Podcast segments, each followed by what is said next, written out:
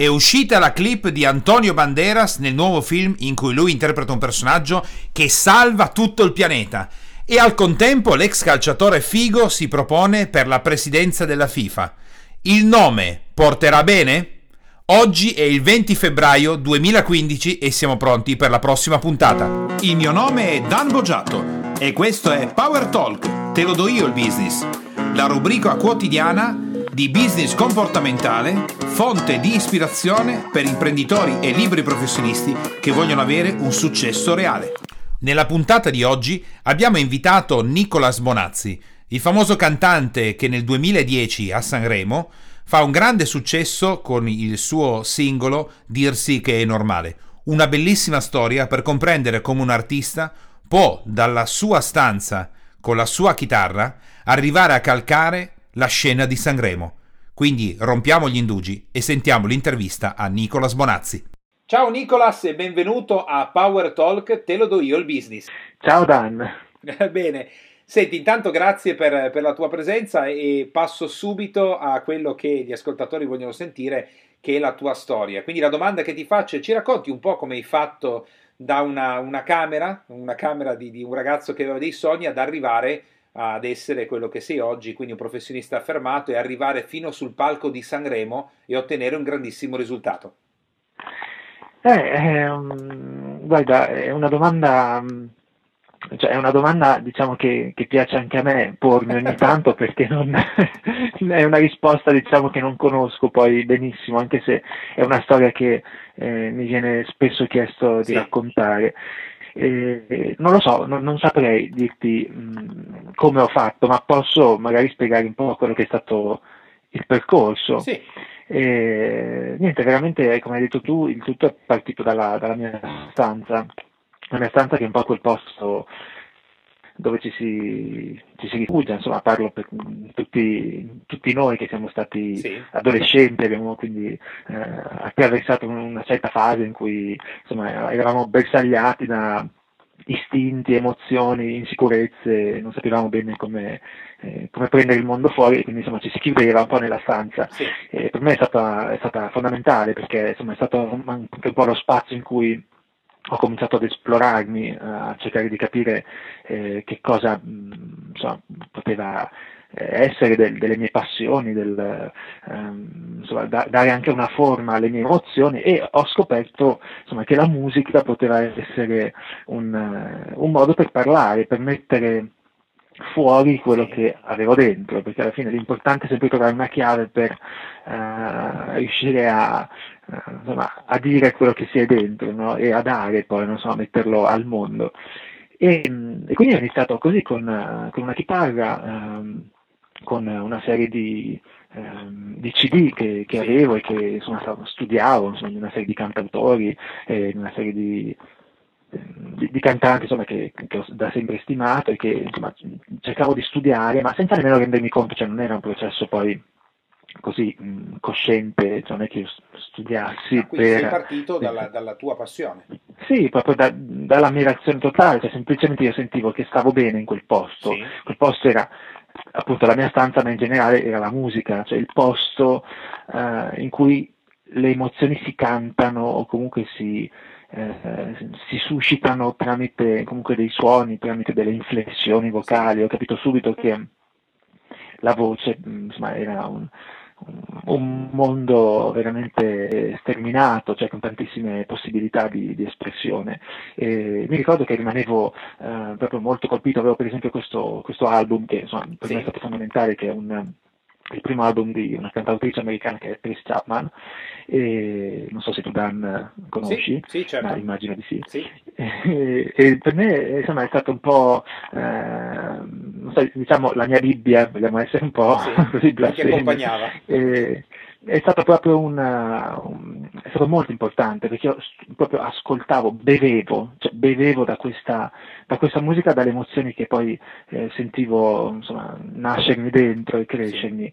E dicevo, ma anch'io voglio eh, riuscire a dire qualcosa, anch'io vorrei, anch'io sento del movimento dentro e mi piacerebbe riuscire insomma a a metterlo fuori con dei suoni e così provavo, così eh, insomma, cercavo di, eh, di, sperimentare anche insomma, la mia voce, tra l'altro eh, passavo molto tempo a casa da solo e questa è stata la chiave, la chiave fondamentale perché ho potuto, senza alcun pudore, solo, sì.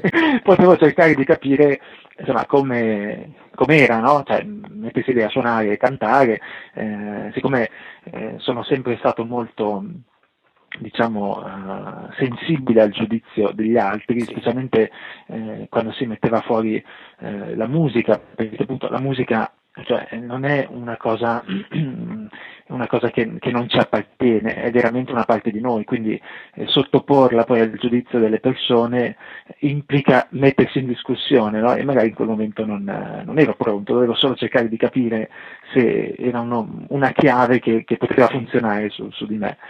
E...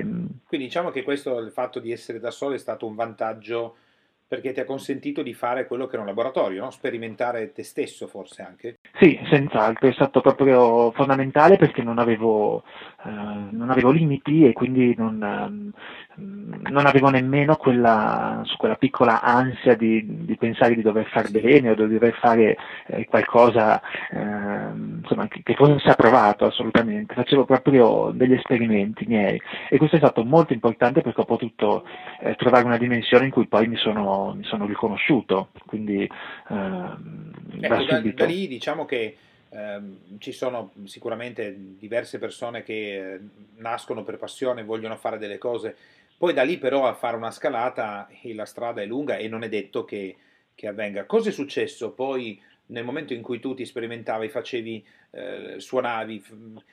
Com'è stato il passo successivo? Cosa è accaduto? O hai fatto accadere?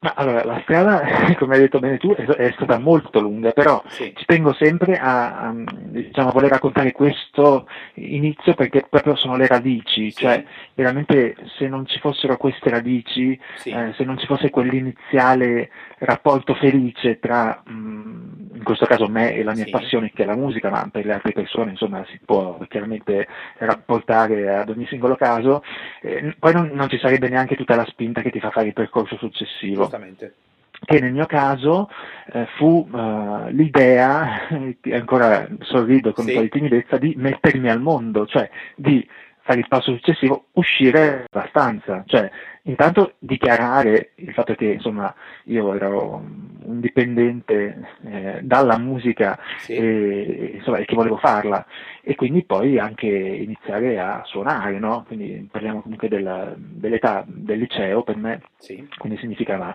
eh, suonare nei primi gruppi, eh, proporsi anche un po' timidamente, sempre tutto molto timidamente perché ero abbastanza ancora diciamo un po' nel guscio sì. e quindi si iniziava così a suonare in qualche locale. Eh, Quindi la start-up della tua attività è stato quello di mettersi in discussione in, eh, andando quindi in piccoli gruppi, questa è stata l'uscita diciamo pubblica?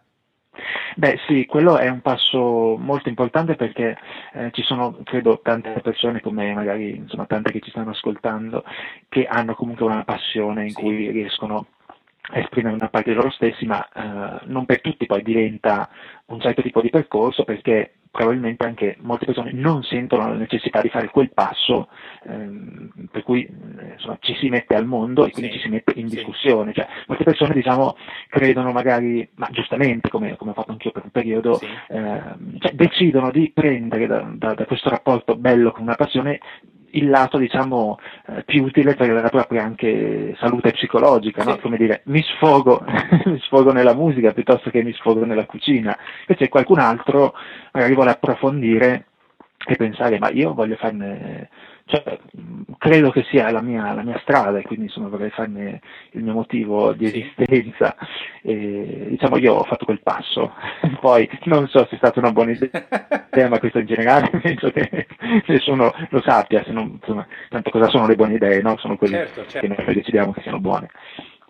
E quindi sei, sei uscito e hai cominciato a fare eh, quella che è un'attività esterna. Ecco, a quel punto... Ehm, quando è accaduto secondo te il primo passaggio importante? Che ti sei reso conto che stava succedendo qualcosa di diverso? Ma, allora, il primo passaggio veramente importante è stato quando, um, dunque, dobbiamo fare anche una piccola precisazione, che non solo io suonavo eh, magari in giro, no? facevo il chitarrista in un, in un, piccolo gruppo che si chiamava Sonus sì. e che faceva delle cover, ma iniziavo a scrivere d- delle cose mie eh, verso le quali ero ancora più geloso e ancora più titubante all'idea di, di, insomma, di, di sottoporle a un ascolto, perché giustamente insomma, si parlava proprio di cose mie, cioè di eh, canzoncine, insomma, esperimenti, non so come vogliamo chiamarle, insomma, ancora un po' embrionali, però insomma, che racchiudevano comunque eh, delle esperienze, delle emozioni che erano molto personali. E, quindi insomma già un altro passo mh, importante è stato quello di eh, finire queste piccole canzoni, registrarle in una, in una piccola demo sì. e di pensare di sottoporle all'attenzione di qualcuno. Quindi quello era, stato, il primo, diciamo, era il primo prodotto discografico eh, tuo, era la prima, diciamo, la prima tua produzione. Sì, la mia produzione mh, ancora con tenerezza la ricordo, perché avevo questa carissima amica che suonava il piano e mi aveva fatto la base di queste due sì. canzoni e io un po' avevo arricchito con la chitarra tra l'altro che suonavo insomma, molto male all'epoca e, insomma, insomma, avevo cercato di, così, di raccapezzarmi in una sorta di piccola produzione sì. e, però diciamo sono cose che mi farebbero molto sorridere adesso sentendole, eh, però sono riuscito a, uh, diciamo, sottoporle a, così, al giudizio in realtà di uh, un personaggio che poi è stato molto importante, ma già all'epoca, pur non conoscendolo personalmente, già per me era un mito, era un, un grande arrangiatore, un certo. maestro direttore d'orchestra italiano che è Celso Valli sì. Che insomma, è della, della, mia città e io lo associavo in quel momento a, al successo di, insomma, di artisti molto, molto grandi, da Vasco, insomma, Laura Pausini, Ramazzotti, eh, certo, Bocelli, ma certo. tantissimi. E uh, l'idea di riuscire a, insomma, a passargli eh, così, l'idea che insomma, le, le, mie, le mie piccole emozioni nate nella mia stanza, poi registrate in quel modo lì, diciamo un po' sfigato, potessero accarezzare anche insomma, delle orecchie così illustri per me, che ero sono appassionato dell'ambiente, che sì. leggevo anche il, i libretti dentro ai CD, no? quindi insomma, per me tutti questi erano nomi come un Celso Valli, eh, è un nome veramente molto grosso, Certamente. Insomma, mi, mi, mi, elettrizzava la cosa e insomma, lì è stata la, la prima sorpresa quando poi sono stato contattato e, e ho ricevuto un un ottimo giudizio da, da, da, lui. E da lì è, nata, è, nato poi un rapporto di, di collaborazione, insomma lui ha deciso di, eh, di aiutarmi, di, di produrre una, una, mia demo eh, in modo chiaramente insomma, molto diverso da, da, come io avevo agito fino al momento. E insomma quella è poi stata la chiave di tutto Quindi penso diciamo perché che lì è iniziato un rapporto di mentoring, se possiamo sì. usare questa parola, giusto? Sì, okay. sì, sì, sì, assolutamente. E, um, un rapporto di mentoring perché io mh, mm, era così, per esempio avevo, cioè lui mi diceva eh, mi, mi, piace, è interessante, sento qualcosa, sì. eh, fammi sentire, lavora ancora un po', fammi sentire le prossime cose, quindi avevo questa specie di appuntamento, e in questo senso veramente era una crescita graduale, insomma si, si maturava col tempo, sì. cercando di, di, scrivere cose che potesse colpire lui come, come, altre persone, insomma cercando di mettere un po' in ordine anche quelle che erano le emozioni, eh, è stato un bel insegnamento, un bel esercizio. Quindi diciamo che hai avuto, ti sei creato l'opportunità di avere un rapporto di mentoring con una persona dell'ambiente, un professionista di, di grande spessore. E da quel rapporto di mentoring, ehm, se noi facciamo un passo avanti nella tua storia, quando ti rendi conto che eh, nuovamente sta succedendo qualcosa di importante che eh, ti, ti, porta a un nuovo livello? Guarda, senz'altro ehm, da, da, questo rapporto di mentoring è nata una canzone che, anche se poi eh, diciamo in quel momento è rimasta eh, così chiusa in un cassetto praticamente eh, perché per, per, vari motivi, insomma, equilibri che, energetici, insomma, non, non, so adesso definire, ma è rimasta lì. Poi questa stessa canzone, eh, dopo un certo numero di anni, è stata protagonista di una, di una svolta molto importante eh, della mia vita, mh, mm, che è stato il Festival di Sanremo. Sì e proprio un pezzo eh, di quelli che avevo curato grazie insomma, alla collaborazione del, del maestro Celso Valli, eh, che ripeto non avevo poi utilizzato in alcun modo, quindi avevo tenuto proprio eh, diciamo anche in modo segreto, ma non so neanche io il motivo. è rimasto lì comunque. Sì, rim- diciamo e... che è una produzione che sarebbe diventata importante, ma in quel momento eh, non, era rimasta lì, non, non, non, avevi fatto altro. Esatto. Sì. Esatto, vuoi già sapere quando è scattato? Beh, diciamo che... No, sai, la, la, la, fiamma poi si è accesa... Esatto, quando, quando, cosa succede? Perché eh, ovviamente noi cerchiamo di riassumere una grande storia in, in un tempo contenuto, quindi ci sono quei punti salienti che chi ascolta dice bene, poi dopo cosa è successo? Quando è successo il prossimo, il prossimo momento topico? Eh, ecco questo. Un altro, un altro momento topico eh, molto importante è mh, quando mi sono avvicinato a un altro, mh, a un altro grande personaggio, sì. che, il quale insomma, considero un altro mentore eh, per me che è stato Claudio Cecchetto. Molto che, conosciuto, diciamo, credo, ho conosciuto... gli ascoltatori parecchio, sì sì, che ho conosciuto insomma qualche anno dopo questa, sì. quindi già sicuramente mi ponevo in modo eh, diverso rispetto alla musica, già avevo una coscienza eh, diciamo, piena del fatto che volevo fosse poi una, una professione, per sì. me non, non, era più tanto eh, una fase di sperimentazione, era più una fase di consapevolezza, di, di cercare attivamente di, di riuscire a, insomma, a concretizzare. Certo. E devo dire, mh, anche questo è stato un, un, rapporto che mi ha insegnato moltissimo, perché vabbè, Claudio è una persona, penso, insomma, come, come, tutti possono immaginare, una persona geniale, con, eh, insomma, piena di idee, di, eh, di, di, esperienza, che quindi insomma, ti può veramente eh, insegnare tanto. E, e, così è stato, anche, anche da lui credo di aver preso, aver preso molto. Quindi diciamo che possiamo dire che avevi iniziato un altro rapporto di mentoring con un'altra persona di eh, ovviamente grande spessore. Sì, sì, sì, assolutamente, assolutamente, proprio sono, eh, sì, sì, questi sono rapporti che poi considero ancora totalmente fondamentali per, per la mia crescita. E, chiaramente tutto un altro, un altro tipo di rapporto, nel senso Claudio è un grande manager, quindi è una persona eh, che ti insegna eh, oserei dire l'essenza del, del, del, successo, nel senso di, di, cosa significhi parlare alle persone, perché poi alla fine eh, il tutto si riduce in questo, la popolarità si riduce al fatto di riuscire a far passare un messaggio e questo credo che insomma, eh, Claudio l'abbia molto bene in mente, visto insomma, anche su, di tutte le sue imprese. Certo, quindi diciamo che, che arrivi a un altro mm. rapporto di mentoring in cui stai, però sei in una fase diversa, come ci stavi dicendo, quindi non è più una fase di sperimentazione, ma avevi consapevolezza che eh, il, quello che poi hai anche detto come termine eh, stava diventando una professione nata comunque da una passione, quindi non è lo faccio per lavoro, ma lo faccio perché sono appassionato.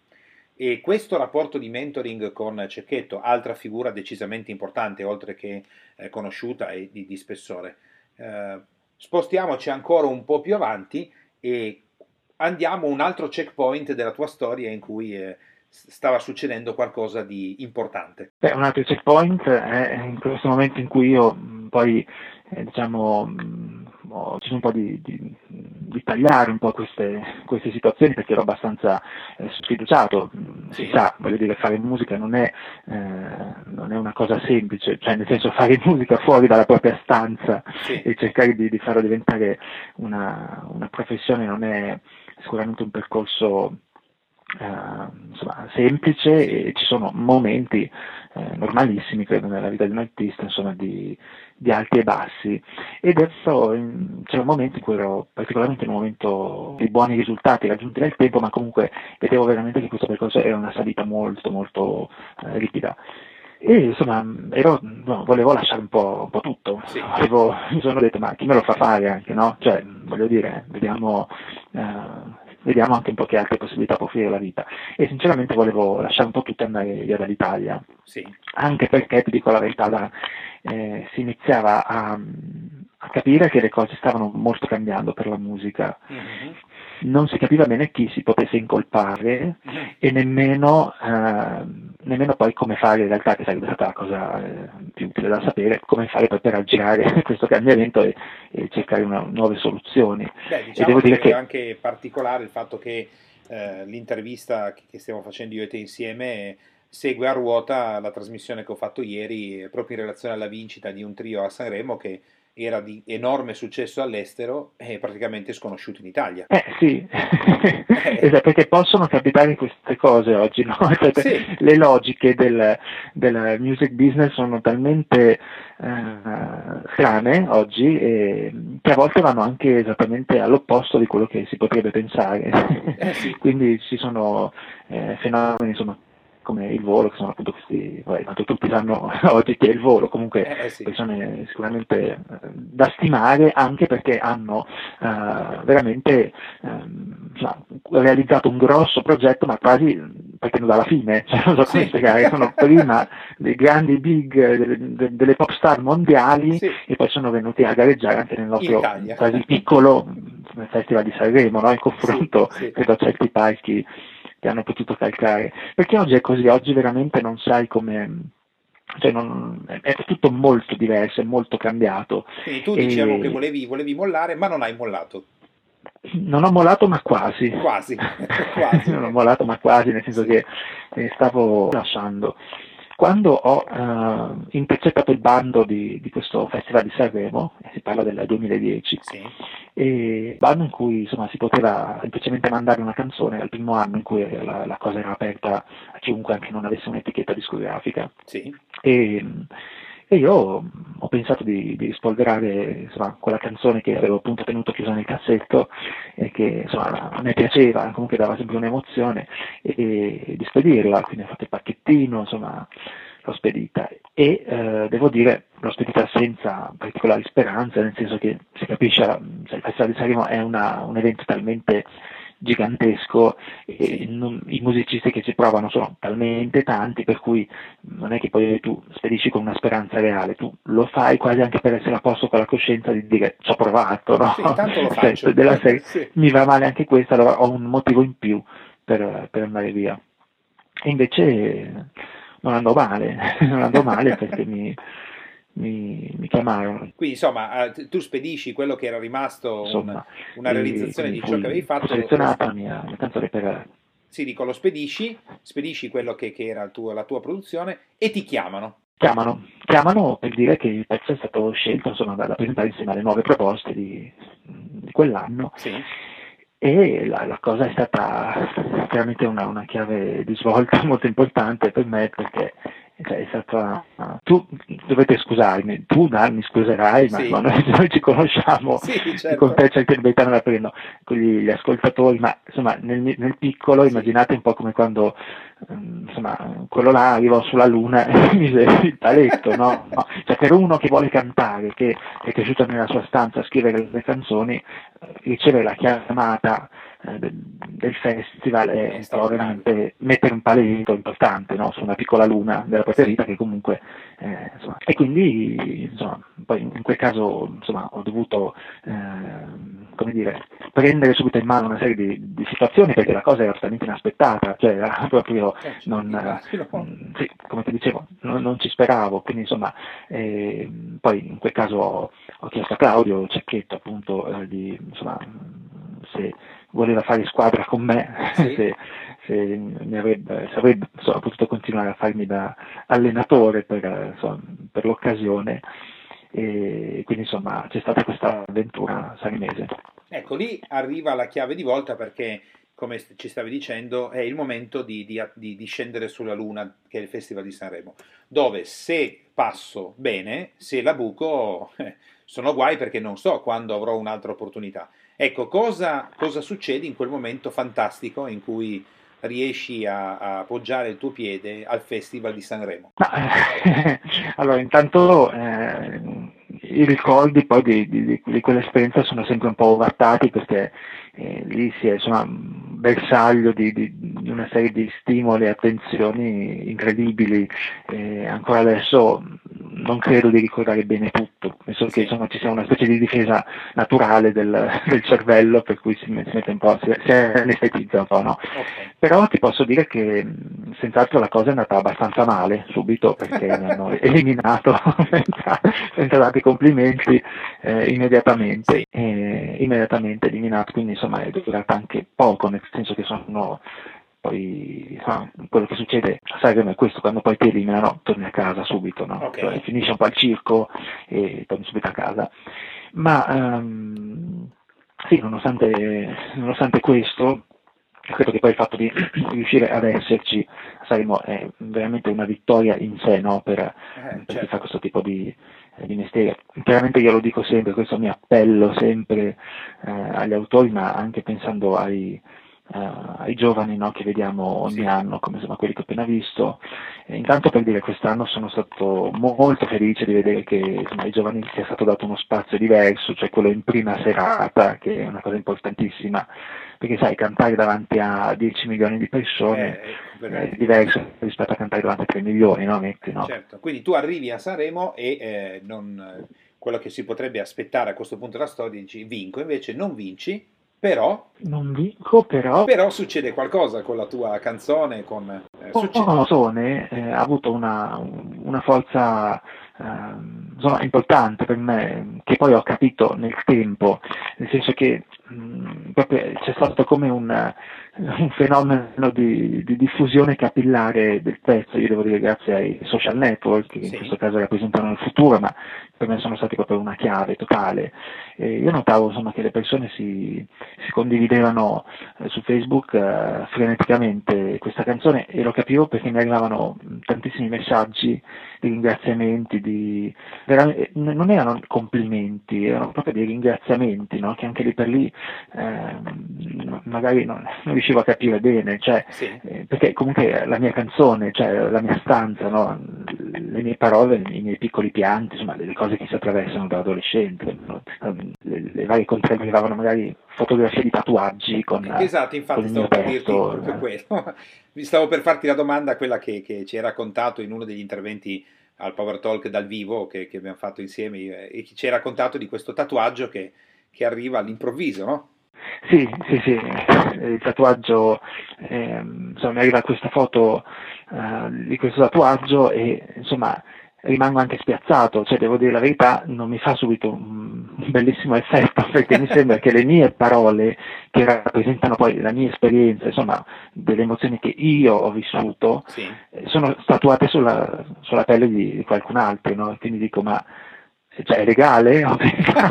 Si può fare o mi deve chiedere i diritti, i diritti d'autore Cioè, perché proprio, eh, cioè, qu- questo poi succede, ovviamente qui si va anche per scherzare, ma Sì. eh, succede per dire che quando una persona, e questo veramente credo che sia importante, chiunque voglia fare eh, questo percorso deve tenerlo sempre a mente, eh, quando una persona mette veramente del suo eh, in, in qualche, insomma, nella musica per esempio, no? nelle proprie canzoni, si sente c'è una differenza e in questo caso il fatto che avessi messo qualcosa di mio mi sembrava strano perché poi chiaramente la canzone viene, eh, insomma, la canzone funziona se poi quando esce nel mondo le persone riescono a farla propria, no? Certo. Il fatto che le persone facessero propria una, una serie di parole che erano, erano mie parole veramente, magari su cui avevo sofferto piuttosto che riso, insomma, mi faceva subito un effetto strano.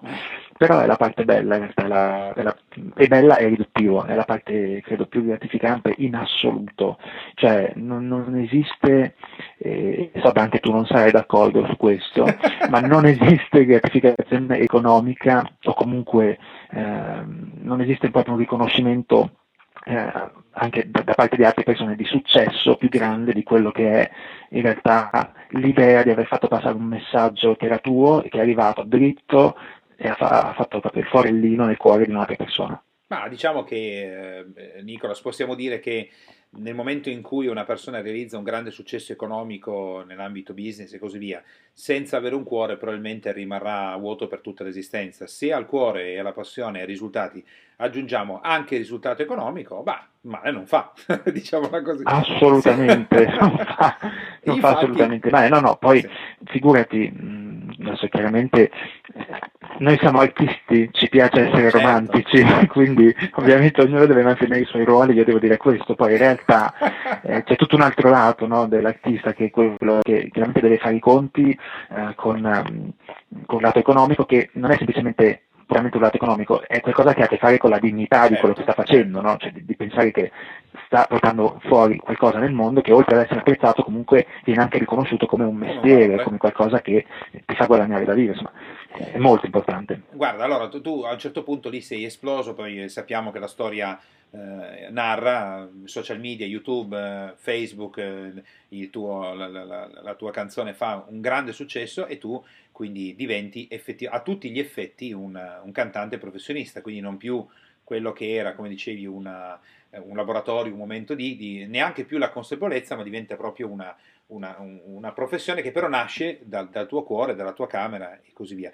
Quindi in chiusura ti chiedo, ehm, Nicola, se tu oggi devi dare un consiglio a una persona che svolge un'attività artistica, come ci stavi dicendo, che quindi ha un certo non so che di romantico, come io sono perfettamente d'accordo con te, che vuole anche nella vita ottenere un risultato concreto, diventare una persona conosciuta, guadagnare dal proprio lavoro, quindi farlo diventare una professione mantenendo il proprio cuore. Qual è il più grande consiglio che tu ti senti di dare? Dunque, questa è difficile perché la ricetta non esiste, non la trovate su internet.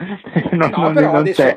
chi ascolta, sì, sono d'accordo con te, eh, la ricetta non esiste, è verissimo. Infatti l'ascoltatore, io credo, come sono io quando ti faccio queste domande, voglio sapere il tuo punto di vista. Quindi il tuo consiglio non è la legge universale, però a noi interessa un sacco sapere il tuo consiglio.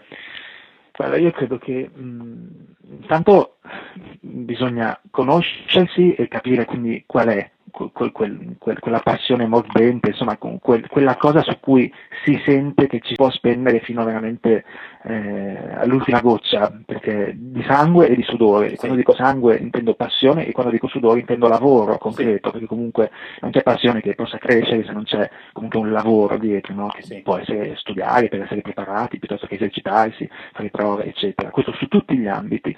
E individuata quella quel lato, quella cosa che, che, deve essere necessariamente qualcosa che ci fa stare bene, altrimenti tutto è assolutamente impensabile, nonché credo non ne valga assolutamente la pena, eh, visualizzarlo molto bene, nitidamente, andare dritti avanti come, come un treno, senza eh, curarsi del, diciamo, del, del, disappunto altrui, quando c'è, e nemmeno lasciarsi troppo lusingare anche dalle, dalle, dalle belle parole, cioè bisogna semplicemente cercare di rimanere molto lucidi, molto concreti, ma io direi anche concretamente appesi al sogno, che è una comprensione in termini, ma è credo il mix fondamentale, cioè i, i piedi sulla terra, ma la testa deve essere necessariamente tra le nuvole, perché solo chi può avere delle visioni importanti poi possono capitare eh, concretamente delle, delle, situazioni importanti che, che gratificano. Beh, è molto bello, guarda, credo che l'immagine che hai dato di rimanere concretamente appesi al proprio sogno, credo che proprio nella sua, eh, diciamo così, sembrerebbe quasi, eh, non, sembrerebbe un contrasto troppo forte, e invece secondo me dà giusto l'idea di quello che bisogna fare, quindi è molto bello. E allora, senti Nicolas, visto che eh, al di là di tutti i migliaia di fan che hai e tutto il resto, oggi con la, con la nostra intervista, la trasmissione, sicuramente avremo, generiamo nuovi fan per te. Quindi la domanda che ti faccio è: ma se io in qualche modo eh, voglio eh, aggiungere, voglio sapere cosa sta facendo Nicolas, voglio ascoltare, dove vado? dove ti posso trovare? Allora, lo sai, siamo nel mondo social, quindi sì. dobbiamo muoverci lì. Okay. Mi trovate su, su Facebook, okay. alla pagina Nicolas Bonazzi. Quindi la pagina invito. Se volete mettere mi piace, sarete aggiornati su tutto. Okay. Quindi la mia pagina certo ufficiale e sul mio canale YouTube, sì. che anche questo Nicolas Bonazzi, dove potete insomma, ascoltare e vedere anche i videoclip delle delle mie piccole canzoni. Quindi principalmente YouTube e la pagina fan di Facebook, giusto? Sì, sì, sì. E Poi sono anche su Twitter, insomma, non, non ci facciamo mancare nulla. Basta quindi... che digitate il mio nome okay. e sicuramente troverete qualcosa da ascoltare. Spotify, visto che oggi insomma, è, una, sì. è molto molto usato. Quindi diciamo che per l'ultima cosa, allora Nicola, sì, i tuoi fan sono ufficialmente autorizzati a tatuarsi parte delle tue canzoni. Sì, eh, ora fa, voglio, voglio, dire pubblicamente che ora è una cosa che mi rende molto felice. quindi l'abbiamo fatto, l'abbiamo quindi non solo sono autorizzati, ma poi prego anche di farmi avere fotodocumentazione che io poi eh, stampo e mi metto nella mia famosa stanza, mi metto in cornice. Bene, allora io ti ringrazio tantissimo Nicolas del, del, tuo intervento, della tua storia che credo possa essere di grandissima ispirazione per chi è un artista, ha un cuore e vuole farlo diventare anche una professione e credo che molti dei tuoi punti siano di, di grande ispirazione. Grazie dell'intervento e ti auguro altri, tanti altri successi guidati dal tuo cuore e dai tuoi sogni. Grazie a te Dan e insomma, saluto tutti gli ascoltatori di questo, di questo spazio. Grazie, ciao Nicolas. Nicolas ci ha appena raccontato la sua storia che, come hai sentito, parte dalla sua stanza con la sua chitarra, con i suoi momenti del tutto intimi e personali realizzati con sensibilità, con emozione, fino ad arrivare a calcare la pedana di Sanremo e poi ad arrivare ad avere un successo importante, eh, quello che una buona parte degli artisti aspira. Ma quali sono i punti che possiamo trarre dalla storia di Nicolas che possono essere utili per un professionista che partendo dal nulla, dal, dall'imparare, da, da una um, chitarra, da una canzone, ad arrivare fino ad ottenere successo?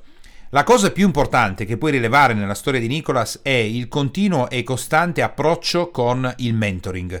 Quindi Nicholas nella sua strada è uscito passo dopo passo nel fare ciò che voleva fare, nell'esporsi verso il mondo esterno, sempre in qualche modo accompagnato da persone importanti che lo hanno guidato, gli hanno insegnato come fare, lo hanno supportato.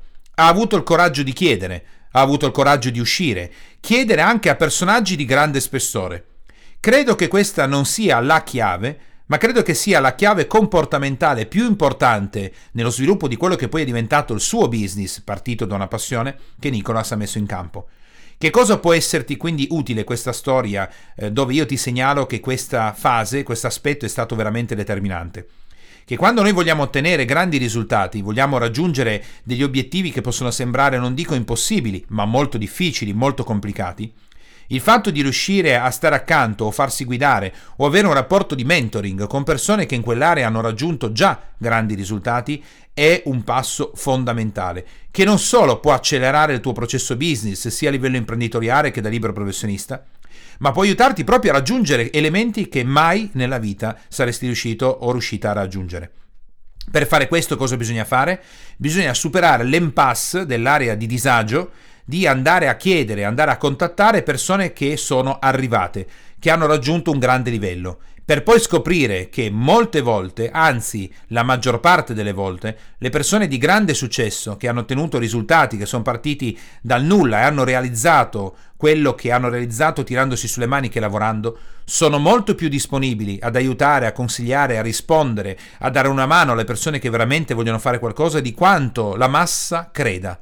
Per massa intendo quelle persone che non manderanno mai neanche un'email, che non scriveranno neanche mai un messaggio su Facebook, che non faranno neanche un tentativo di chiedere aiuto, quando invece potrebbero avere di fronte il mentore che stravolge in positivo e che cambia in meglio la propria carriera come libero professionista o la propria attività come imprenditore. Quindi se oggi ancora in questa giornata non hai pensato quale può essere il tuo mentore e a chi potresti chiedere, io ti consiglio, quando hai finito di ascoltare la trasmissione, di pensare non solo a chi potrebbe essere, ma di partire e di fare un'azione immediata. Con questo abbiamo terminato la nostra intervista e puntata quotidiana. Ti auguro di trovare il tuo mentore che possa aiutarti a raggiungere grandi risultati. Se ritieni che questa puntata sia stata di ispirazione per il tuo business e la tua attività, ti chiedo gentilmente di lasciare il tuo voto con le stelline e di lasciare un tuo importante commento, nonché ovviamente la cosa più importante, iscriversi al canale, in modo da essere sempre aggiornato con questa trasmissione che va in onda quotidianamente dal lunedì al venerdì e per aiutarci a rimanere nelle prime posizioni o comunque più in alto possibile su iTunes, in modo che altri imprenditori e libri professionisti possano farsi ispirare quotidianamente da tutto quello che è il contenuto di questa trasmissione legata al business. Se vuoi avere maggiori risorse o informazioni o altro che può essere utile per il tuo business, puoi andare su www.danielebogiatto.it e scaricare ciò che ti serve. Ciao e alla prossima!